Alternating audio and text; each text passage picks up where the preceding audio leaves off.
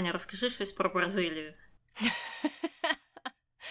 Це тепер у нас буде лейтмотив кожного випуску, якщо ми будемо розповідати про людину з нової якоїсь країни, про яку ми не говорили. Ну, що тобі розказати, Таня, про Бразилію? Там є величезна статуя Христа, там є пляжі прекрасні, також там розмовляють португальською. Що, можливо, для когось е, стане відкриттям, адже в багатьох країнах Латинської Америки розмовляють іспанською. Е, ну і також, мабуть, багато хто дивився бразильські серіали в дитинстві. Або й зараз дивиться, хто знає. Я просто зараз не дивлюсь, тому я випала з цієї тематики і вже й не знаю, що там знімають. А що ти знаєш, Таня, про Бразилію? Ну, все, що ти перелічила, я також знала. А ще можу додати, що у них традиційно сильні футбольні команди, і вони часто виграють в різних е, чемпіонатах. І також останні там десяток років або декілька у них досить складна економічна ситуація. І разом з складною економічною ситуацією також, звісно ж, і приходять проблеми політичні. І якраз про це ми поговоримо в сьогоднішньому випуску.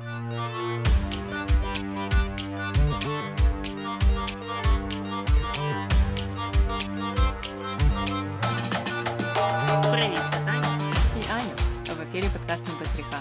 Дискусії про відомих людей, їх досягнення та сумнівні вчинки. Сьогодні говоримо про Жаїра Болсонару, бразильського президента в минулому тепер уже.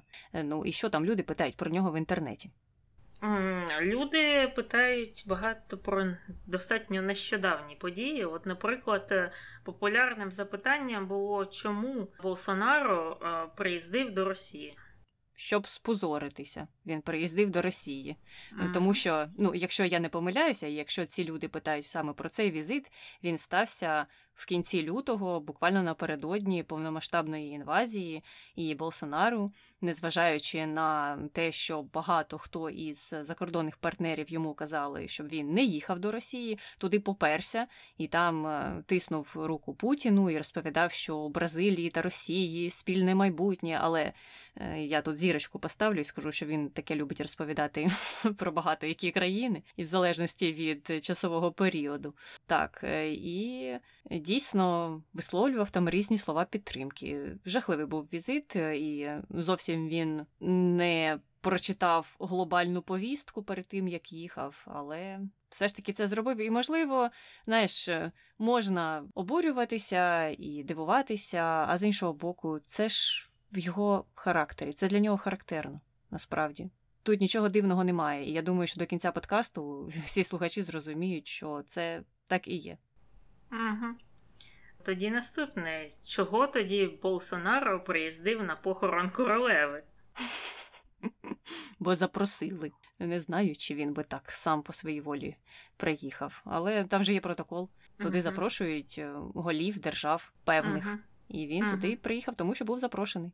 Так, дійсно, не всіх, не всіх е, запросили, але більшість все ж таки було запрошено, і вони приїхали і читали, що він там скористався цією можливістю, щоб якось е, вийти з такої напівізоляції, бо його не дуже добре сприймали у світі з різних причин. Але він туди приїхав і став вже там в Великій Британії просувати свої якісь дикі ідеї, ультраправі, популістські, і ну нічого в принципі не, не змінилося. Ніяк західний світ на нього в позитивну сторону не повпливав в цьому плані.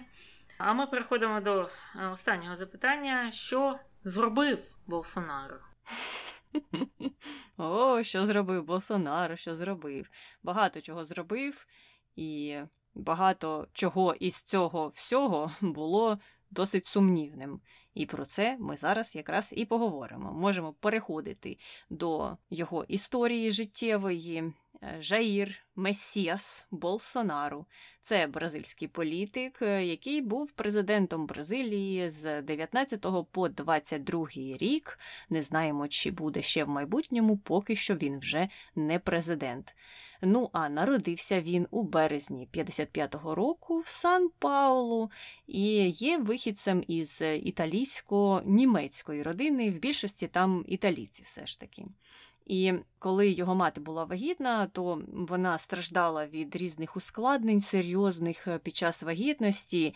І коли Жаїр народився, то вона вважала це просто Божим чудом. І щоб віддячити і вшанувати Христа, вона запропонувала назвати його Месією. Але, як ми бачимо, все сталося зовсім не так, тому що, мабуть, в родині мав вирішальне слово батько, адже він е, віддав перевагу імені Жаїр на честь ніякого там ні святого, ні Бога, або навпаки, на честь святого в його житті, тому що цим так званим святим був е, відомий на той час бразильський футболіст, якого звали Жаїр Дароза Пінто, або просто Жаїр як його звали в народі, і він виступав і за збірну, і дійсно вважався одним із найвидатніших у тих роках, у 50-х, 60-х якраз. І тому вийшло так, що Болсонару назвали спершу Жаїром, а друге ім'я вже було Месіас, тобто на честь Христа, як хотіла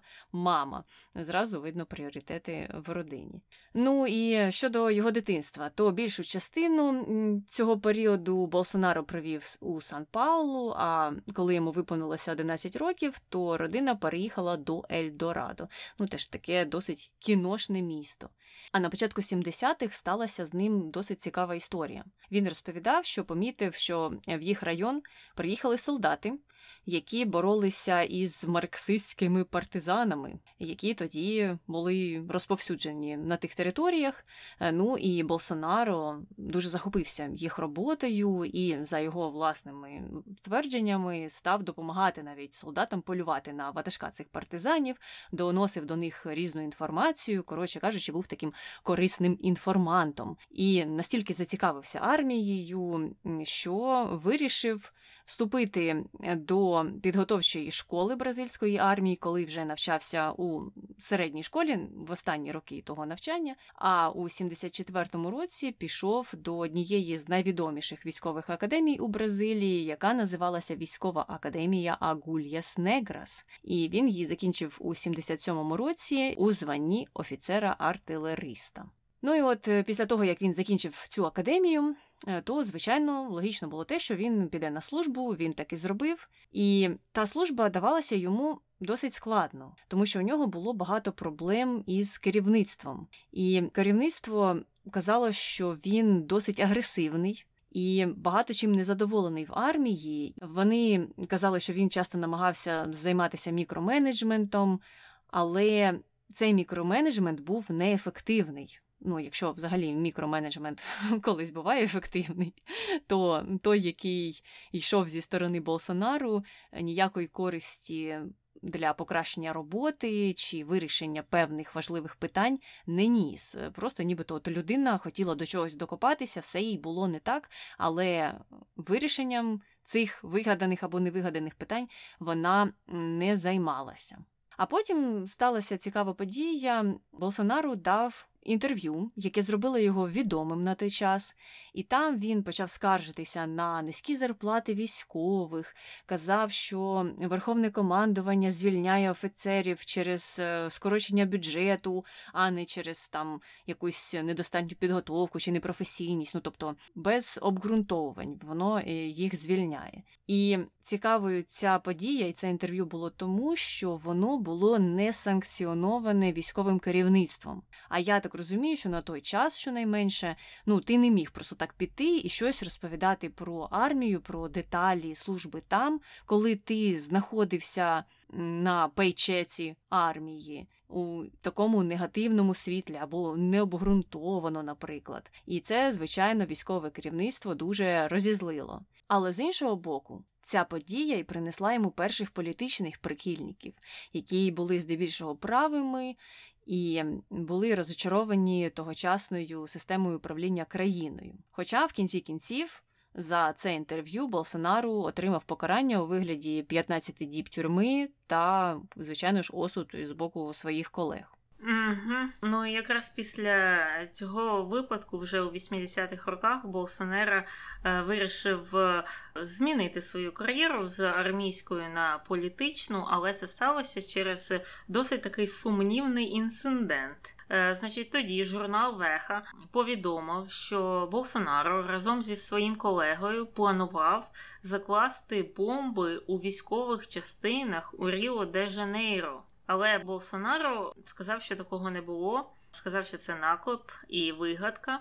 Але журнал е, все одно опублікував е, оці всі речі у своєму наступному номері, і також. Е, ця стаття включала ескізи, де, начебто, описався детальний план оцього от терористичного акту, мабуть, це можна так назвати. І, начебто, вони звинувачували саме Болсонару у тому, що він намалював ці ескізи. А от після розслідування, яке було проведено адміністративним військовим бюро, Болсонаро все ж таки одноголосно визнали винним.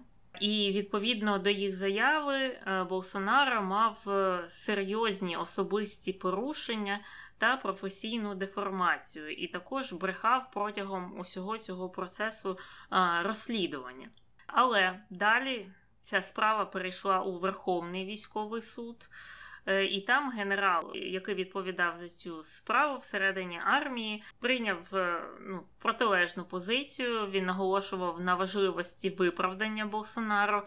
Він стверджував, що Е, в принципі немає жодних свідчень е, про те, що у Болсонаро були такі плани встановити ті бомби, і також е, вказував на те, що є певні протиріччя в графологічних тестах, і, виходячи з цього, не можна нічого стверджувати. А саме те, що Болсонаро був автором цих ескізів. І в результаті Болсонаро був виправданий більшістю суддів і відразу. Після цього виправдання він вирішив залишити армію для того, щоб почати свою політичну кар'єру. За його ж власними словами, начебто до цієї справи він не планував йти в політику, але потім був змушений змушений е, через те, що побоювався майбутніх переслідувань від е, саме військового керівництва. І тобто такий от скандал дав йому поштовх е, у політичну кар'єру, у майбутнє, фактично, що мені здається досить часто відбувається. Так буває, особливо коли е, когось там звинувачують в чомусь і така, наче гучна справа. А потім е, виявляється, що це незаконно його засудили, і людина перетворюється у такого страждальця, борця з режимом. І це надається людині багато політичних балів, можна сказати. Так, так, дійсно. Часто таке бачиш е, у політичних новинах різних країн. Е, ну але загалом оця аргументація, яка пов'язана з тим, що піду я в політику, адже я боюся переслідувань, все ж ну, не досить гарно зображує цю людину, яка приймає це рішення, тому що створюється враження неоднозначне, чи вона йде в політику просто щоб отримати імунітет, чи вона йде з якоюсь ціллю. Але побачимо.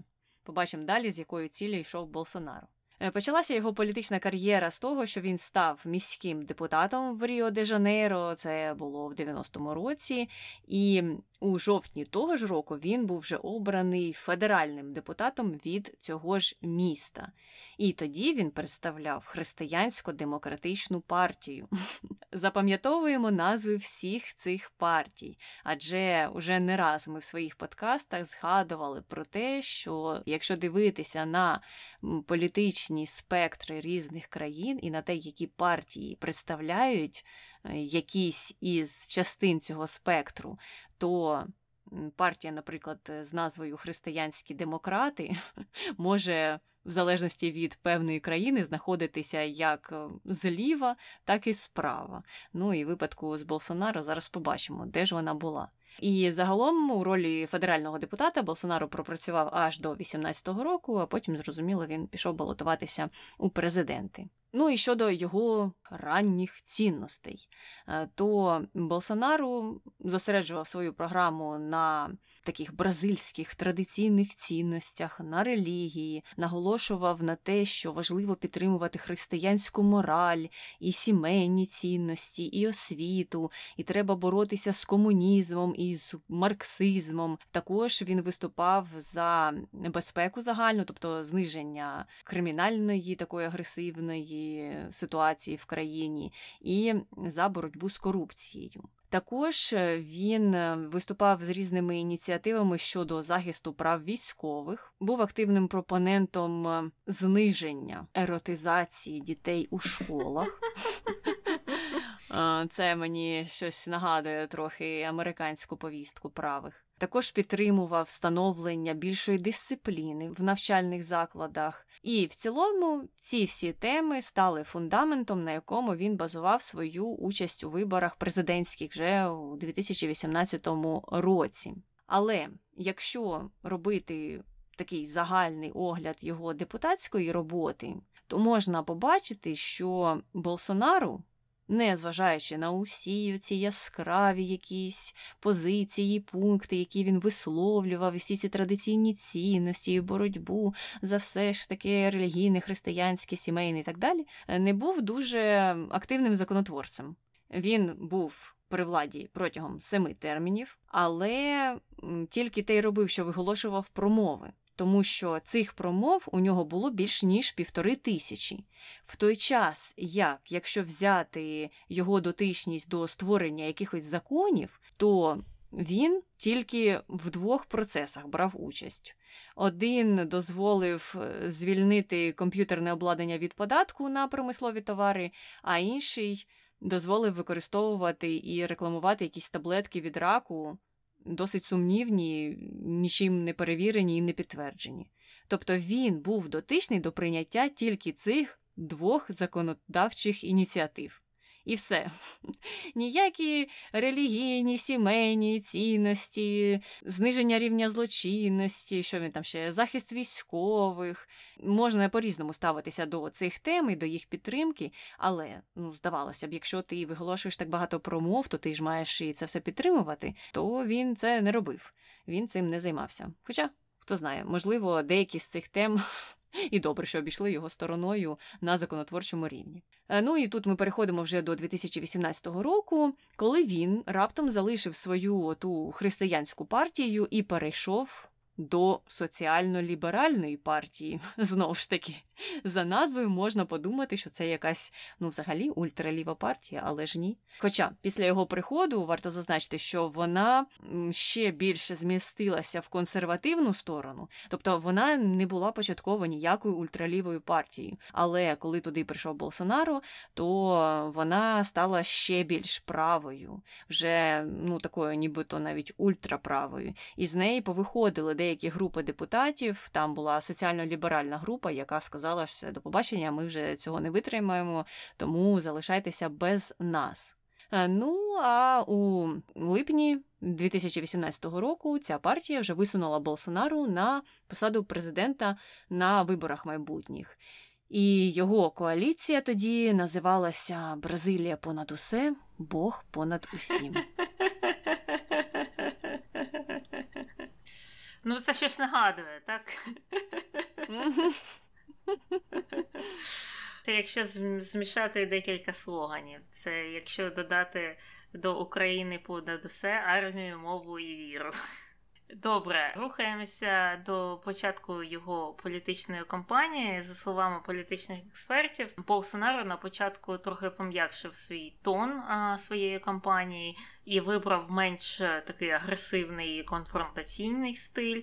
Економічно він почав підтримувати менше державного втручання в економіку, але все ж таки зберіг свою жорстку позицію щодо викорінення злочинності та захисту знову ж тих самих традиційних сімейних цінностей, що в принципі є ну, класичною правою повісткою, все, що зараз е, було перелічено. І також додатково Болсонаро казав, що планує скоротити податки і паралельно пообіцяв більше заходів жорсткої економії та скорочення державних витрат. Ну е, реально тут все по класиці. І от його ці обіцянки в принципі сподобалися населенні, і збір коштів е, під час політичної кампанії проводився дуже вдало на його користь. Він був першим кандидатом у президенти, який зібрав понад 1 мільйон реалів у вигляді пожертв від е, людей від громадськості. І після того, вже як арештували кандидата в президенти від робітничої партії Луїса Інасіо Лула де або просто Лула, про якого ми е, нещодавно згадували у новинному подкасті. Так от, як тільки його заарештували, Болсонаро одразу став фаворитом на виборам і.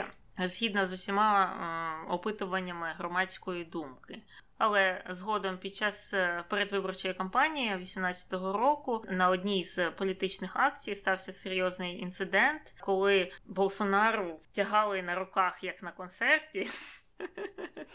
І потім е, хтось з відвідувачів е, поранив його ножем в живіт. І цікаво те, що він був у бронежилеті, але ніж потрапив нижче бронежилета. Тобто не, не допомогло все одно. І казали, що в принципі його поранення було досить е, серйозним. Хоча родичі спочатку це заперечували, а от лікарі казали, що там е, все досить серйозно, але стабільно. І вже після цього його син, е, який також є політиком, виліз і сказав, що та мій батько взагалі при смерті. Ну, став навпаки більше драматизувати ситуацію, ніж вона такою була. Але щоправда, те, що він е, дійсно втратив багато крові, і йому потрібен був час для е, реабілітації від цієї травми, і через це він е, мав зробити велику паузу в своїй цій агітаційній передвиборчій кампанії. Щодо нападника, то поліція його заарештувала, і за словами агентів Служби безпеки, він переконував, що він просто виконував місію від Бога тобто прирізати Болсонаро, це йому Бог таке порадив. І е, також е, цей нападник е, виявилося, що був членом партії соціалізму та свободи з 2007 по 2014 роки, але Подальше розслідування показало, що нападник не отримував допомоги від цих політичних організацій і діяв сам. Тобто, начебто, немає ніякого зв'язку між партією і саме цим вчинком. Ну і в самому кінці кінців е, було зроблено висновок, що цей нападник мав психічні розлади і через це не міг постати перед судом через свій стан. Так що така от е, погана історія, але, мабуть, ми її ще торкнемося в контроверсіях. Тим е, не менш, повертаючись до виборів, е, на першому турі Болсонару все ж таки посів перше місце, отримав 46% голосів, але оскільки він не перетнув межу 50%, мав бути проведений другий тур. І якраз у другому турі він вже переміг. Так, але там ще була така цікава історія. Мені здається, вся його біографія складається з певних цікавих історій, е, які е, супроводжують його в певні переломні моменти. Якраз після результатів першого туру він став дуже впевнений в собі, вже побачив, що ну, зрозуміло, я, мабуть, переможу, тим паче, що Лулу тоді вже почали тягати по судах та по в'язницях. І Болсонару трохи так розслабився. Він почав активно виголошувати досить дивні промови і напряму казати, що збирається заарештувати або навіть вбити певних членів робітничої партії, це тієї, з якої був його цей конкурент Лула. Також він погрожував різним громадським активістам, які були дотичні до цієї партії, і взагалі там в одній промові поставив їм ультиматум і сказав, що якщо вони не будуть дотримуватися тих законів, які він прийме, то або підуть у в'язницю, або їх виженуть з країни. І крім того, обіцяв, що члени робітничої партії будуть відправлені на так званий край пляжу. Ну, це такий досить грубий переклад. Це є сленгом, і цей сленг пов'язаний із військовою базою в Ріо де Жанейро, де колись бразильська військова диктатура катувала та вбивала дисидентів. Ну, тобто, зовсім розпоясався, почав погрожувати своїм конкурентам вже після першого туру, настільки він був впевнений в тому, що переможе, і дійсно. Незважаючи на всі ці промови, він переміг, як ти вже і сказала, у другому турі виборів і вступив на президентську посаду 1 січня 2019 року. І на початку свого правління він почав зосереджуватися на внутрішніх економічних питаннях, тому що ми вже теж трохи згадували до цього в Бразилії були проблеми економічні, і тому треба було швидко дещо вирішувати. Він почав з податкової реформи, потім ще впровадив певні зміни у системі соціального забезпечення, але його ініціативи проводилися дуже важко, тому що він не міг часто прийти згоди з конгресом, і через це загалом у перший рік правління його рейтинг сильно впав, і тільки 26% респондентів визнавали його дуже успішним президентом. Були ті, е, які ставилися нейтрально, там приблизно десь 30%, і ще приблизно 30 з лишнім казали, що він жахливий. Просто це сталося після першого року правління Болсонаро. Ну і тут, я думаю, можна якраз трошки поговорити про його політичні погляди загалом. Хоча вже і так зрозуміло, ми згадували, які у нього були цінності перед цими виборами і перед е, парламентськими виборами. Зрозуміло, що він такий правий популіст, і це загалом його добре дуже характеризує. Але після президентських виборів до усіх отих його минулих тем, за які він топив, Додалося те, що він став активно виступати проти так званого істеблішменту. Ну, це така вкорініла влада, ті, хто вже давно там сидять у парламенті. Хто ж це може бути? Болсонаро, який просидів там сім термінів. Ніяк не стосується до цього істеблішменту, ні? Ну, Тобто дуже цікава позиція, коли ти просидів у парламенті сім термінів розповідати про те, що ти виступаєш проти так званого істеблішменту. Але добре. Е, також він хотів послабити контроль над зброєю і водночас, водночас надати ширший спектр прав поліції для боротьби зі злочинністю. Тобто однією рукою ти тій злочинності, можливо, надаєш якісь полегшені способи отримати зброю, а іншою рукою ти кажеш, ага, тепер треба посилити права поліції, щоб вони боролися зі злочинністю. Звичайно ж, він також критикував одностатеві шлюби, аборти, відкидав ініціативи щодо недискримінації на робочих місцях, казав, що ні-ні ні, ми такого прийняти не можемо, нам це не потрібно. Також він висміював будь-які ініціативи щодо зміни клімату і боротьби зі зміною клімату, з негативною зміною клімату, і відкидав всі ці законопроекти. Противився дуже імміграційній реформі, казав, що нам не треба ніяких мігрантів. І насамкінець визнавав, що, можливо, нам треба повернути катування як законну практику, і навіть хотів поновити її в кримінальному кодексі. Щодо зовнішньої політики, то спочатку він активно виступав за послаблення залежності від Китаю, хоча за його каденції об'єм торгівлі з Китаєм навпаки тільки зростав. А через рік, вже після вступу на свою посаду, він цю риторику змінив.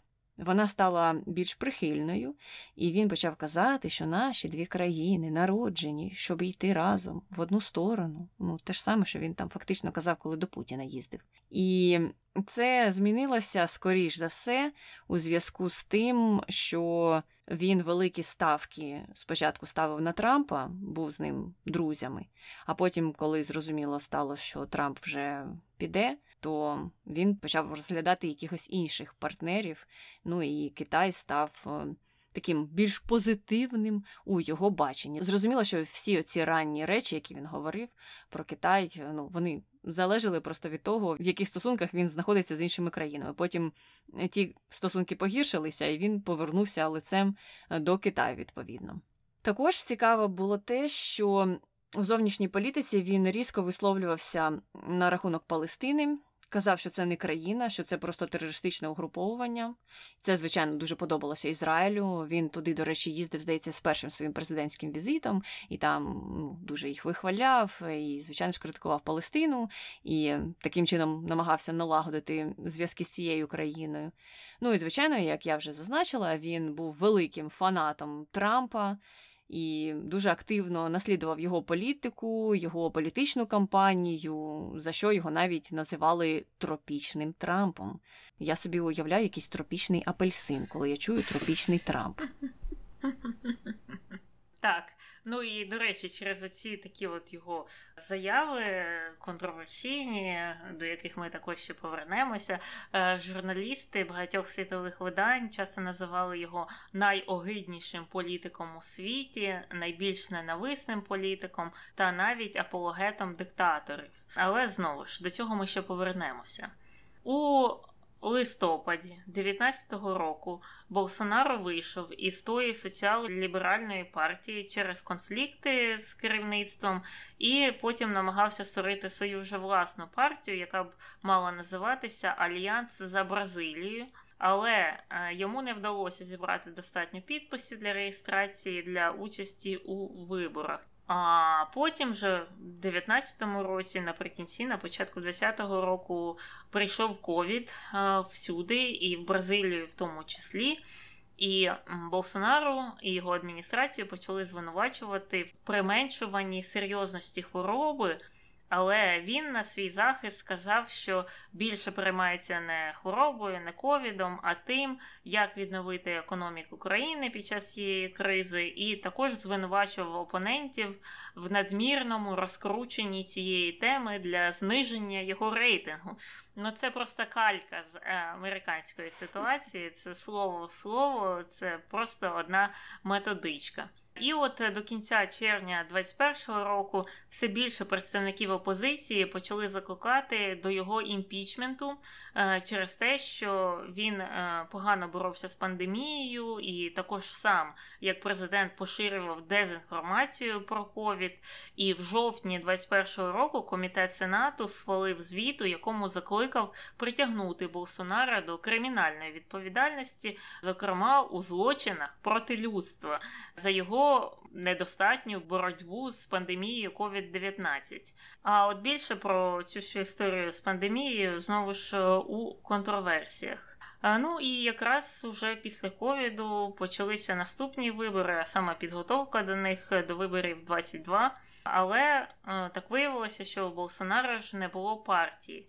І тому йому довелося вести переговори з абсолютно різними партіями е, щодо вступу в одну із них. І серед е, цього списку були і прогресивна партія, і соціально-християнська партія, і бразильська лейбористська партія, і бразильська жіноча партія, і республіканці та патріоти, і взагалі всі всі партії. Тобто, все одно будь-яка там ідеологія, це не важливо. Важливо, щоб ця партія просто у нього була.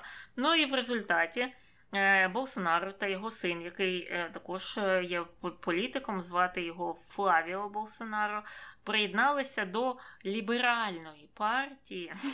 Ліберальної яка була в альянсі з рядом інших партій без е, певної політичної орієнтації, була відома тим, що змінювала свою ідеологію для своїх цілей, для отримання політичних привілеїв, е, які там були потрібні у певний е, час. Ну, це ще гірше слухай. Я раніше думала, що це добре, що ну, в інших країнах партії називаються ну, досить прямолінійно там ліберальна партія, християнська партія партія, соціалістична партія, е, консервативна партія. І що ти знаєш, в принципі, прочитавши, знаєш, е, що від них очікувати, які законопроєкти вони будуть просувати, е, чи яку ідеологію вони обстоюють. А от у багатьох випадках, ну з того, принаймні, що ми читали і вивчали, і озвучували в цьому подкасті, то в багатьох країнах це ще гірше. Ти отак думаєш, ліберальна партія Болсонару, член ліберальної партії, десь там в газеті прочитав і думаєш, хм, так може він ще ну, нормальний якийсь чувак.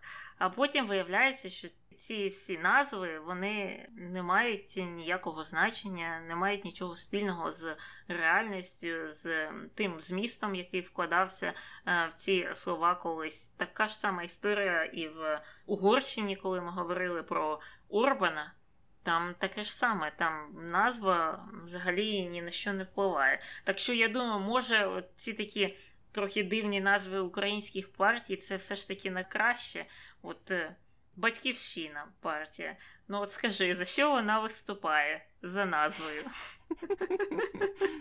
За батьківщину, Таню. Це ж очевидно. Ну так, дійсно, з'являється такий сентимент. Е, про те, що можливо, якщо весь світ, ну або багато країн в світі не дотримуються цих правил щодо того, що якщо партія ліберальна, то вона і має сповідувати ліберальні якісь цінності, і ну так е, має хоча б стояти десь там на спектрі, де вона за своєю назвою не має знаходитися то чому б тоді не мати просто якісь партії з е, дивакуватими назвами? І це вже не так смішно, як ти кажеш, е, сприймається. Знову ж таки, до цього списку із Бразилії та Угорщини можна додати Росію з її ЛДПР. Ну, яка ж взагалі теж не сповідує ніяких цінностей, які записані в її назві. Ну, але там зрозуміло взагалі, що відбувається у парламенті, що це просто цирк, і там жодна партія ніяких цінностей не сповідує.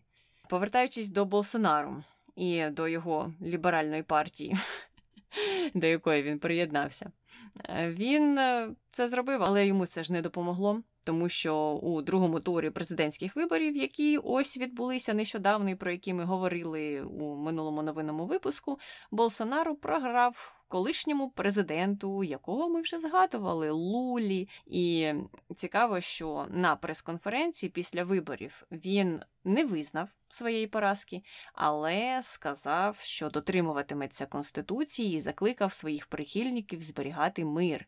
І це вже сприймалося і в Бразилії, і в світі як величезний величезний крок з боку Болсонаро до чогось раціонального, тому що всі думали, що він буде топити за переворот і ніколи нічого не визнає і влаштує незрозуміло, що в країні.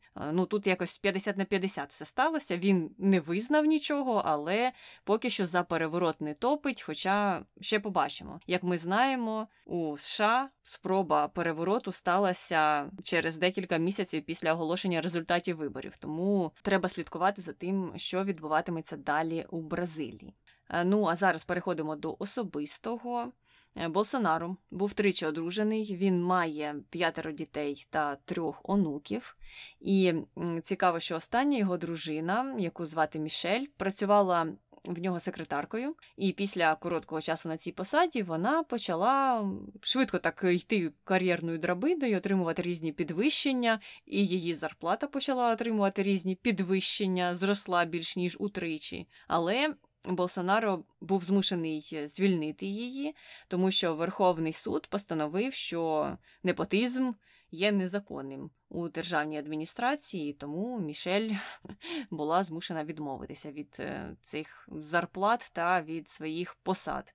Ну, але зрозуміло, що там якісь дійсно сімейні зв'язки на це дуже сильно повпливали.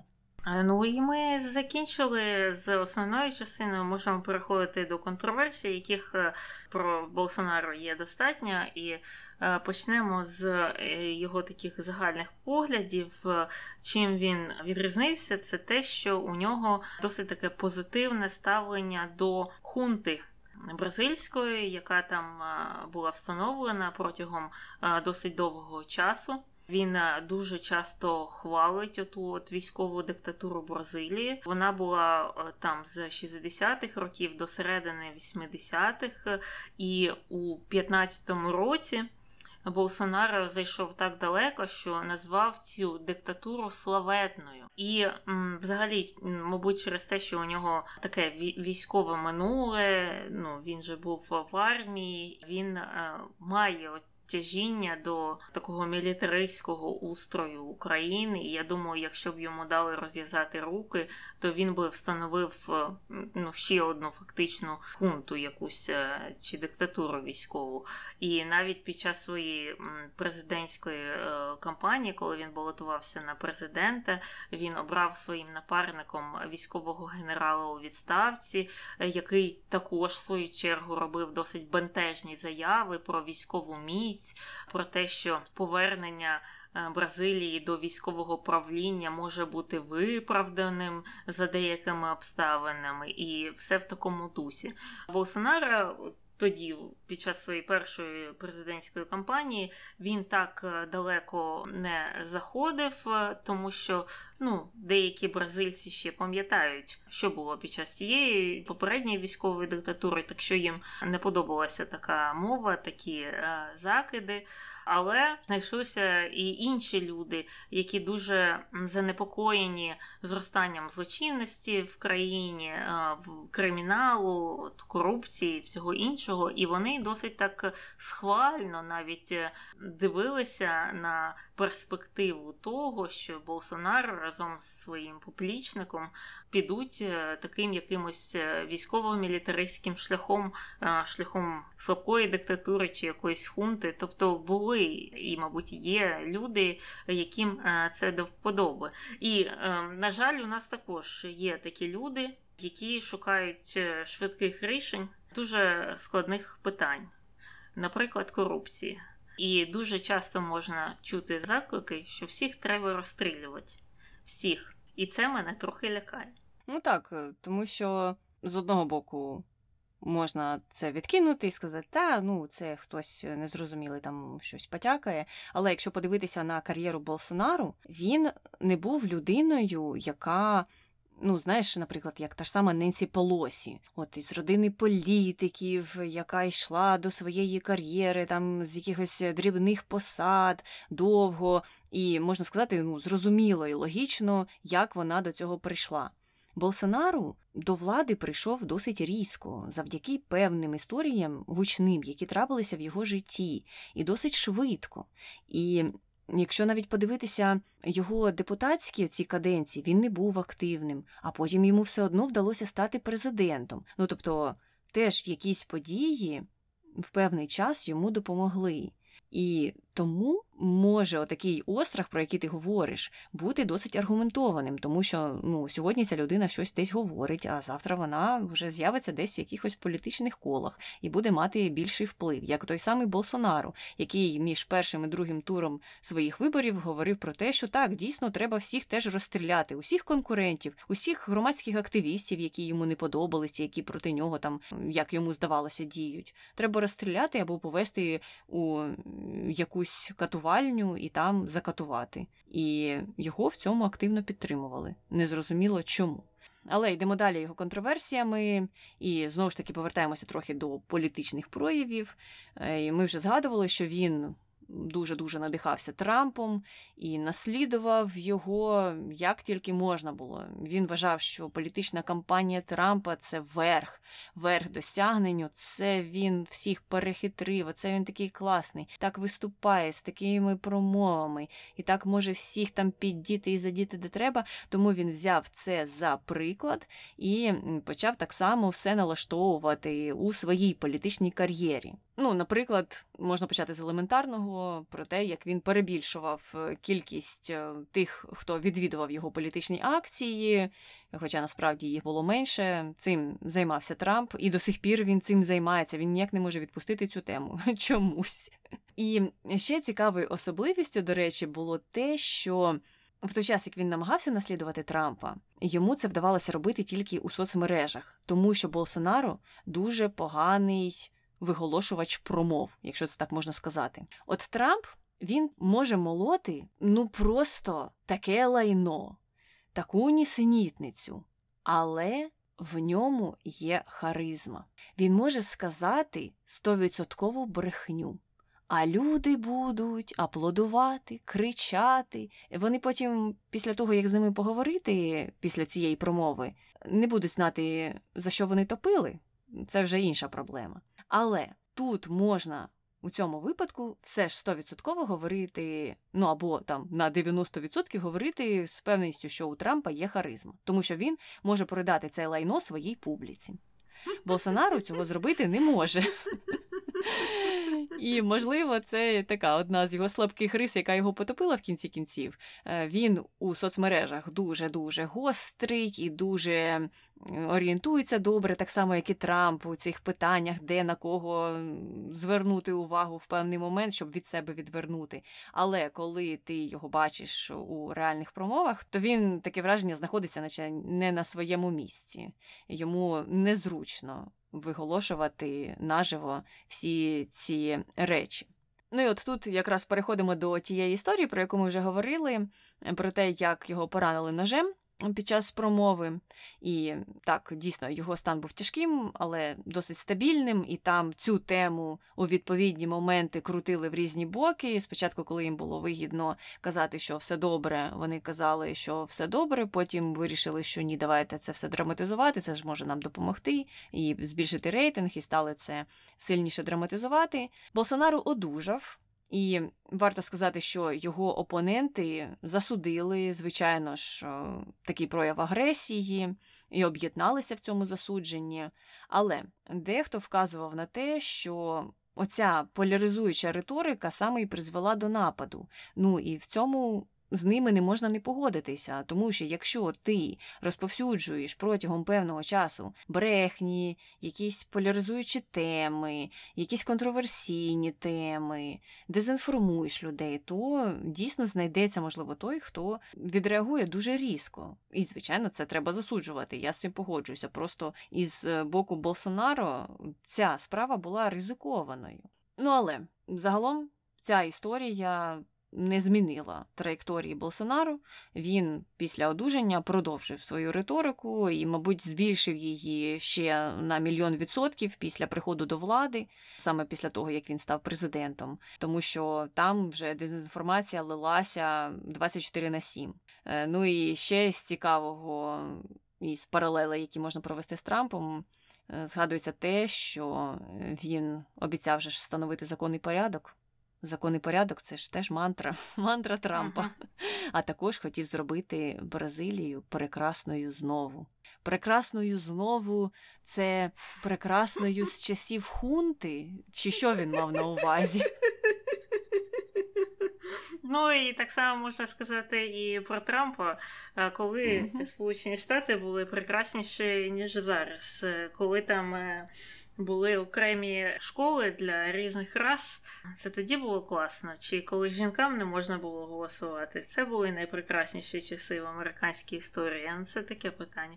Але от е, ми бачимо певну тенденцію у світі: Трамп, Болсонаро, Орбан вони діють е, подібними методами, і що найжахливіше, що вони досягають результатів.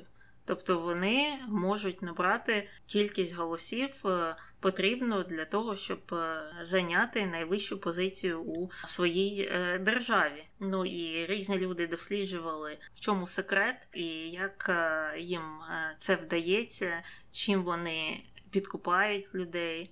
Ну і з того, що я зрозуміла, це те, що сучасні успішні політики, успішні, я маю на увазі в тому плані, що їм вдається виграти вибори. Вони грають на емоціях. І от у випадку Трампа чи Болсонаро, чи навіть Орбана, вони знають, що треба викликати е, хоч якусь емоцію. І це е, допомагає так активізувати, енергізувати людей і притягнути на свою сторону. На жаль, у випадку цих людей єдині емоції, яким їм вдається викликати в е, їхньому потенційному електораті, це ненависть, це злість і це страх. Але це такі, мабуть, є найпотужніші емоції, і якщо навіть поспостерігати за політичними акціями Дональда Трампа, то там ну, купа злих людей. Якщо подивитися на їх обличчя, на те, як вони реагують, на те, що вони кажуть, коли у них беруть інтерв'ю на тих акціях, не можна сказати, що ці люди щасливі, чи вони в хорошому гуморі, чи вони переповнені надією на щось. Ні, це просто злі люди, яких ну, спеціально розбурхали. І коли там була, я пам'ятаю, президентська кампанія 16-го року, коли вони там в один голос а, на тих акціях кричали «Lock her up», так е, закрити її за гратами. І з такою злістю це їм давало енергію. Так, закрити її за гратами, чи там щось про Обаму, що він не є американцем, там теж якийсь там слоган був свій. Тобто, це не були якісь е, такі заклики. Про якесь там щасливе майбутнє, що ми там щось побудуємо, що завтра буде краще, ніж вчора. У нього навпаки протилежна позиція, що колись там вчора було класно, але якісь попередники, попередники е, все зруйнували. І от прийде Дональд чи Жаїр, чи ще хтось. І поверне нас до у тих часів. Але для того, щоб нас туди повернути, треба одних в тюрму посадити, інших там можливо розстріляти, щось ще поміняти. І це все базується на агресії. На жаль. Так що не знаю, як з цієї ситуації можна вийти, якщо ну такі не дуже хороші люди знайшли певний ключ до не дуже хороших е, аспектів е, людської свідомості. В тому плані, що вони акцентують саме увагу на нехороших емоціях людей. Угу. Дійсно, мені теж здається, так спостерігаючи за усіма цими політиками, яких ти назвала, що їм, можливо, навіть не треба мати ніяких програм. Ну і зрозуміло, що в більшості їхні програми є популістичними, і там немає таких конкретних пунктів. Все, що їм треба зробити, це сказати, що ми зараз розвалимо те, що зробили попередники, і ми будемо робити все. Щоб не дати їм щось зробити. Ось це їхня головна політична агітка. Ми будемо противитися усім їхнім ініціативам. І це дивно, що їх базі, тим, хто за них голосує, цього достатньо. Тобто вони не хочуть рухатися вперед, вони не хочуть щось створювати. Їм достатньо зруйнувати те, що робили конкуренти, і топтатися на місці або, ну, відповідно, йти назад частіше за все. Це дійсно страшно. І ну, у мене є сподівання, що це можна виправити шляхом ініціатив певних, які є позитивними все ж для величезної більшості людей. І навіть якщо ця база в перші там умовно дні, а якщо я кажу дні, то я маю на увазі, можливо, навіть і роки, це не визнає. То настане момент, коли вона дійде до того, що це позитивні зміни. Ну, наприклад, останнє, що я можу згадати, це ініціатива демократична і ініціатива президента Байдена, якщо говорити про США, про те, що вони пробачать кредити, які були взяті людьми на вищу освіту, на отримання цієї освіти. І, звісно, зрозуміло, що більшість людей позитивно оцінить таку ініціативу адже багато хто з американців просто роками виплачують ці кредити. Хоча на даний момент роздуваються такі теми про те, що є незадоволені, звичайно, що ну а на що йдуть наші податки, або а чого це я собі оце не платив за освіту і нічого тут живу, а комусь вибачили в цей час всі його кредити. Хай там платить. Але мені здається, що таких людей буде ставати все менше і менше, коли їхні родичі, їхні знайомі чи ще хтось будуть стикатися з цими ситуаціями і їм будуть пробачати ці кредити. Те ж саме можна сказати про інфраструктурний план, наприклад. Ну тому що є на світі мало людей, які не оцінять інфраструктуру. Ну, хоча у нас було велике будівництво, тире велике крадівництво, і є деякі люди, не знаю, чи вони реальні, чи вони живуть тільки на просторах інтернету, які казали, що ні, ні, ні, це жахливо. Але в той же час, якщо говорити про це серйозно, більшість більшість людей все ж знайде більше позитиву у таких ініціативах. Тому мені здається, якщо пощастить в тій чи іншій країні прийти до влади іншій групі людей і швиденько прийняти ось такі схожі закони, ну або ті закони, які актуальні відповідно до тієї країни, то поступово, поступово, поступово ця агресивна меншість ставатиме все меншою.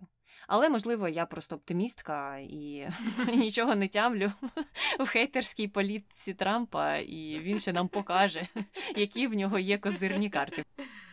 Ну, ти просто виходиш е, з раціональної позиції, е, що е, раціональне переможе нераціональне, так, переможе емоційне.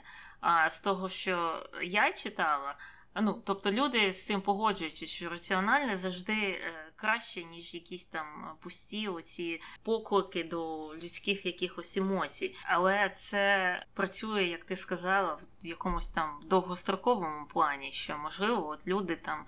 Е, стратегічно колись через 10 років відчують ті е, нововведення, які зробив Байден, але до цього там якогось 2032 року ще треба дожити, і невідомо, як складеться доля на наступних виборах і до чого вони призведуть. Тобто тут е, така хитка позиція. Я Чула, що деякі висувають думку, що емоцію треба перекрити тільки емоцією, що на противагу Трампу з його цим негативом е, раніше було краще. Давайте злитися на всіх.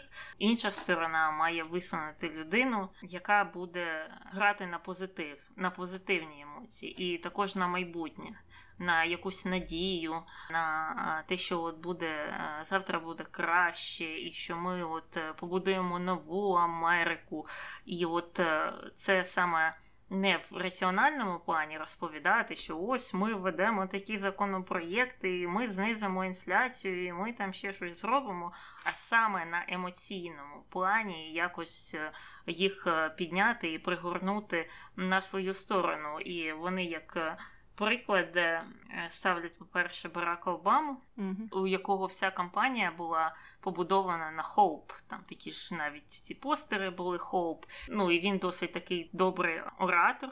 Він вміє спілкуватися з людьми. Він Е, знає, як це робити, і його, е, якщо проаналізувати його промови, то вони також були на емоції, що ще це щось нове. Оце буде перший чорношкірий президент, і це говорить про те, що Америка змінюється, ми йдемо вперед, і це пригорнуло різних людей на його сторону. І цікаво, що багато з людей, які в 2008 році голосували за Барака Обаму у 2016 році перейшли на сторону Трампа. Тобто люди бігають за емоціями. Не за програмами, ні, це просто от е, чисто таке щось е, людське.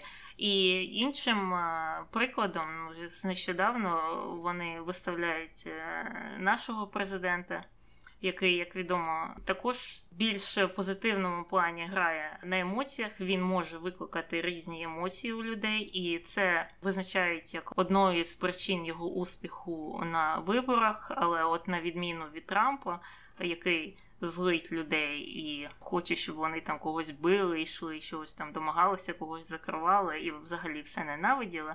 Зеленський пропонує цілий спектр емоцій. Тобто сьогодні він може вас розізлити, а завтра розплакатися, післязавтра розсміятись, або все це зробити протягом однієї промови. Таке також буває. І е, на цьому він, в принципі, е, також виграє. Тобто його ключем є не раціональність в цілому, не якісь його конкретні пропозиції щодо економічного якогось там зростання чогось, чи якоїсь там антикорупційної діяльності, чи е, будь-чого іншого. Він також е, захоплює тим самим, але в позитивному ключі. Ну, хоча б так, я хочу сказати, бо альтернатива набагато гірша. Я розумію це, але мене все одно тягне до раціонального. Ну тобто, так, ти можеш е, на цих емоціях грати із е, цією частиною аудиторії, яка бігає це від одного до іншого. Але вона не може бути теж твоєю основною таргетинговою аудиторією, тому що в певний момент раціональна частина аудиторії. Ну так, вона зрозуміло, що буде підтримувати того, хто водночас із емоційною складовою має і раціональну складову. Але якщо ця людина буде покладатися тільки на емоційну, то раціональна частина аудиторії її в певний момент скаже: ну все, тоді нам нема про що говорити. Тобто чисті популісти вони можуть на хвилі котитися, але короткий час. І тому зараз, мені здається, треба балансувати. Знову ж таки, вертаючись до американської політики, і я розумію, що подкаст про Болсонару, але ми все більше і більше прикладів наводимо місцевих. Ну тому що якраз тема гаряча, і теж вибори у Штатах зараз мідтерми будуть проходити на наступному тижні. Так от Байден і Обама вийшли із промовами сильними нещодавно. Вони зараз активно подорожують, підтримують різних демократичних кандидатів. І у Байдена промова була якраз е, така трохи більш популістична. Вона була про те, що треба захищати демократію, що це одні з найважливіших виборів де це треба зробити, і хто ж як не ми. І якщо ми це не зробимо, то тоді все кінець настане. А у Обами була промова більше пов'язана з цінами на бензин, інфляцією і всім таким іншим, ну тобто щоденними темами. Що дуже дивно, тому що частіше за все ці політики проголошують промови. Кардинально інші. Ну, тобто, характерніше для Обами було б говорити про демократію, а для Байдена говорити про інфляцію і такі буденні теми. І аудиторія розділилася. Дехто казав, що так дійсно у цей е, посил Байдена емоційний був сильним, тому що він емоційно діє відповідно на аудиторію і на тих, хто на це, на цей гачок може купитися. А в той же час були б ті, хто і критикував це, і казав, що ну слухай, зараз не діло говорити про якісь вищі ці матерії, типу вищі матерії, як демократія і захист цивілізації. Зараз треба говорити про щось буденне, тому що люди не знають, як їм платити за оренду, чи за навчання, чи ще за щось. І треба до цього звертатися. Тому так дійсно були от такі полярні погляди на промову президента і на промову Барака Обами. Хтось одного критикував, хтось іншого критикував. І я прийшла до висновку, що одночасно нікому не вгодиш, але все ж таки, все ж таки хочеться, щоб е, був якийсь здоровий баланс. Між популізмом і тим, які дійсно програми існують у політиків, тому що у них є аудиторія різна. Так, є ті, хто люблять е, емоційність, і ті, на кого це більше впливає, і ті, хто хочуть плакати, сміятися або злитися. Але є ті, хто сидять, слухають і не хочуть ні плакати, ні сміятися, вони хочуть холодних фактів. І того, що цей політик збирається робити. І це я, я, я така. Тому е, до мене треба так достукуватися. Ну, але побачимо, що спрацювало, що не спрацювало в Америці. Скоро побачимо у Бразилії вже побачили. Хоча там теж такий самий популіст Лула, це uh-huh. просто представник е, ну, радикально іншої частини політичного спектру. Прийшов до влади. Він теж е, не дуже конкретно презентує свої програми. Хоча, якщо брати за основу статистику, то за Лули економічно Бразилія виглядала краще і йшла вверх, ніж за Болсонару. Ну і повертаючись до Болсонару в кінці кінців і до контроверсій, закінчуємо цей розділ певними його яскравими висловами, які і можуть е, дуже добре описати більшість із його поглядів, ну і його відповідно як особистість. У 16-му році, під час процедури імпічменту колишньої президентки Ділми Русеф, яка була ув'язнена і піддана тортурам під час військової диктатури у 70-х, Болсонару, голосуючи, присвятив свій голос полковнику, який її катував. Ось так. Ну, ось тобі і виклик негативних емоцій. Е, також у 2003 році був інцидент, коли Болсонаро штовхнув конгресвумен і сказав їй, що він би ніколи її не зґвалтував, тому що вона на це не заслуговує. Ну тобто, якщо вона там хотіла якісь пред'яви робити йому, то ось так він їй відповів, що та я б на тебе не подивився, кому ти треба. І крім того, він там не зупинився на тому вислові він його повторив у 2014 році в парламенті, і в результаті постав перед судом за підбурювання до зґвалтування. І, взагалі, він, коли працював у парламенті, він був. Е, одним із депутатів, якого найчастіше притягували до дисциплінарних різних е, комітетів покарань і е, таке інше. Тобто він там наговорив усякого. У радіопередачі. У 2016 році він сказав, що помилкою диктатури було катувати, а не вбивати. Ну, знову ж таки, перекликається це з його майбутніми на той час промовами, які він вже виголошував у 2018 році. І тут, до речі, варто сказати, що Національна комісія правди Бразилії виявила, що 440 людей загинули під час е, військового правління під час тієї військової диктатури, яка була в 60-х-80-х роках, і з них половина безслідно зникла. Ну і Болсонаро казав, що треба більше, треба більше. Ну і згадували ми також про його негнучкість в плані різноманіття національного, там і в плані питання мігрантів, і в плані представництва цього різноманіття людей на робочих місцях, наприклад. І з цього приводу він теж е, висловлювався і отримав навіть звинувачення в підбурюванні до дискримінації темношкірих людей і до дискримінації корінного населення, і жінок, і представників ЛГБТ у різних своїх заявах. Зокрема, він казав колись, що якщо він побачить двох чоловіків, які цілуються на вулиці, то він їх вдарить. І ще до того він казав, що він не зміг би полюбити сина гея. Він би хотів, щоб той загинув у нещасному випадку. Е, ну а щодо того, що його п'ятою дитиною стала дівчинка після того, як у нього народжувалися сини, він казав, що це було слабкістю. Ну, якийсь жах реально на голову не налазить. А от щодо людей, які е, були нащадками поневолених в минулому людей у Бразилії і претендують на різні соціальні програми, він казав, що ті нічого не роблять і тільки тим займаються, що розмножуються, і в них ніякої іншої користі немає. Ну тобто, видно які у нього погляди на різні верстви населення, на різних представників е, меншин і етнічних, е, і представників ЛГБТ, і на жінок. І тут зрозуміло, чому його багато хто називав найогиднішим президентом у світі. І хочеться додати ще трошки про ковід, про те, як він висловлювався на цю тему. Він став одним із президентів теж у світі, які найбільше проводили дезінформації щодо пандемії ковід. Він на початку взагалі не вірив у те, що ковід існує, називав цю хворобу чимось схожим на грип і нічим не страшнішим за грип. Е, відмовлявся вакцинуватися і довго противився взагалі введенню вакцини в Бразилії. Він вважав, що це не потрібно, називав маски непотрібними. І це все було незважаючи на те, що він сам хворів і досить складно переніс цю хворобу. Коли оговтався, він продовжив цю свою риторику, продовжив розносити дезінформацію і плутати відповідно населення, тому що в нього був доступ до будь-яких змі, до цих усіх майданчиків. І це, звичайно, жахливо вплинуло на ситуацію в Бразилії, тому що Бразилія є однією з країн, які найгірше впоралися, ну або і зараз е, борються з пандемією ковід там померла дуже велика кількість людей.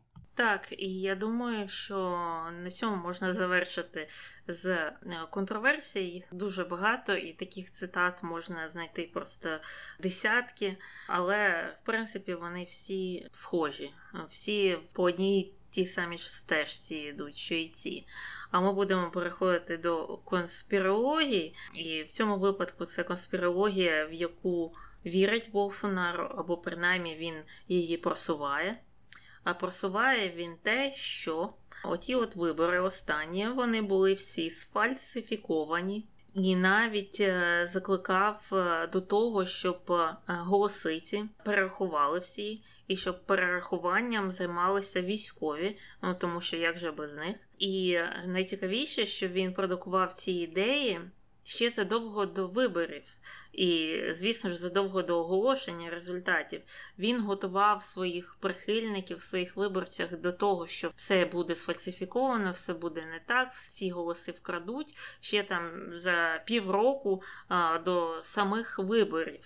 Ну, закінчилося це тим, що він так і сказав, уже коли програв, що вибори вкрали, там все сфальсифіковано, але все ж таки він передасть владу наступному президенту. Але це знову ж методичка Трампа. Він знову ж бере звідти всі дії свої, копіює просто. Угу. І навіть після виборів ті його прихильники були настільки накручені, що вони повстановлювали блокпости у різних містах, готуючись до певних дій і чекали відмашку від Болсонару. Ну, типу, що нам робити? А потім той все ж таки вийшов і сказав: Я не визнаю вибори, але добре буду діяти за конституцією. Е, це перший пункт, який е, ну, наводить жах трохи на те, як людина може маніпулювати іншими. А другий це. Оця дійсно звичка, яка з'явилася у цих жахливих політиків, говорити про те, що вибори сфальсифіковані до того, як вони відбулися. І це можна продивитися знову ж таки у наших у всіх улюблених країнах, які ми наводили в цьому подкасті як приклади у Бразилії, у США, в Угорщині. Ну і це щось мені здається нове. Це знову ж таки прийшло із Трампом. До цього Таких історій ну, яскравих дуже було мало, коли про фальсифікацію говорили ще до виборів, коли вони ще не пройшли. Зараз е, напередодні мідтермів у США теж саме уже оці крайньо радикальні представники праві розповідають, що вибори сфальсифіковані, хоча результатів навіть не було. А що буде, якщо вони виграють у своєму окрузі? Що буде тоді? Ну і звичайно, тоді вони зразу ж забувають е, за ті свої заяви, які були до того, і розповідають, що все було чесно, якщо таке стається. І це, до речі, було під час минулих виборів. І коли порівнюють оці спічі, то виглядає кумедно, але ну хто ж дивиться із їх прихильників на ту невідповідність їх спічів, відповідно. Але на цьому закінчуємо з конспірологіями. Сподіваємося, що таких лідерів буде менше і менше в перспективі. І переходимо до коментарів про Густава П'ятого. А коментар у нас ну не зовсім про Густава, або так, дуже узагальнено про нього. Клас, дуже цікава історія. Дякую. Ну, будь ласка. Ну так, е, чому б нас не похвалити, Таню, час від часу? На здоров'я. Ми дуже раді, що вам сподобалося, що вас е, ця історія зацікавила. Але тепер час переходити до хрінометру. Що ти, Таня, ставиш Густаву п'ятому? У Густава був роман е, з чоловіком. Цей роман був після того, як померла його вже жінка. Тобто там навіть не можна займатися моралізаторством певним, е, як, е, наприклад, у випадку з Марі Курі. Як на мене, найбільш негативним аспектом всієї цієї історії є те, що вони, е, по-перше, намагалися від нього відкупитися, тобто якось його купити, закрити йому рота. Але знову ж це все можна скинути на ті часи, це а і на те, що це все ж таки королівська сім'я, і це, звісно, було великим скандалом там, коли у 30-ті роки. І як на мене, от таким найбільш найбільш негативним моментом в цьому є те, що королівська сім'я ще й досі у 21 столітті намагається якось прикрити цю справу. Мені здається, вони б набагато краще виглядали. Ну, якщо б сказали, так, таке було, ну такі були часи, так ми йому платили, не хотіли, щоб дізналися. Ну е, що, якщо б це відбувалося зараз, ми б такого вже не робили. Але але ні, вони е, стоять на своєму, ну і хай як буде. І е, другим так негативним там моментом були оці незрозумілі позиції щодо нацистів, щодо нейтральності, не нейтральності, от е, такі підмигування. Все ж таки, це, мабуть. Навіть більш проблематичне, ніж перший пункт. Тому я йому поставлю два.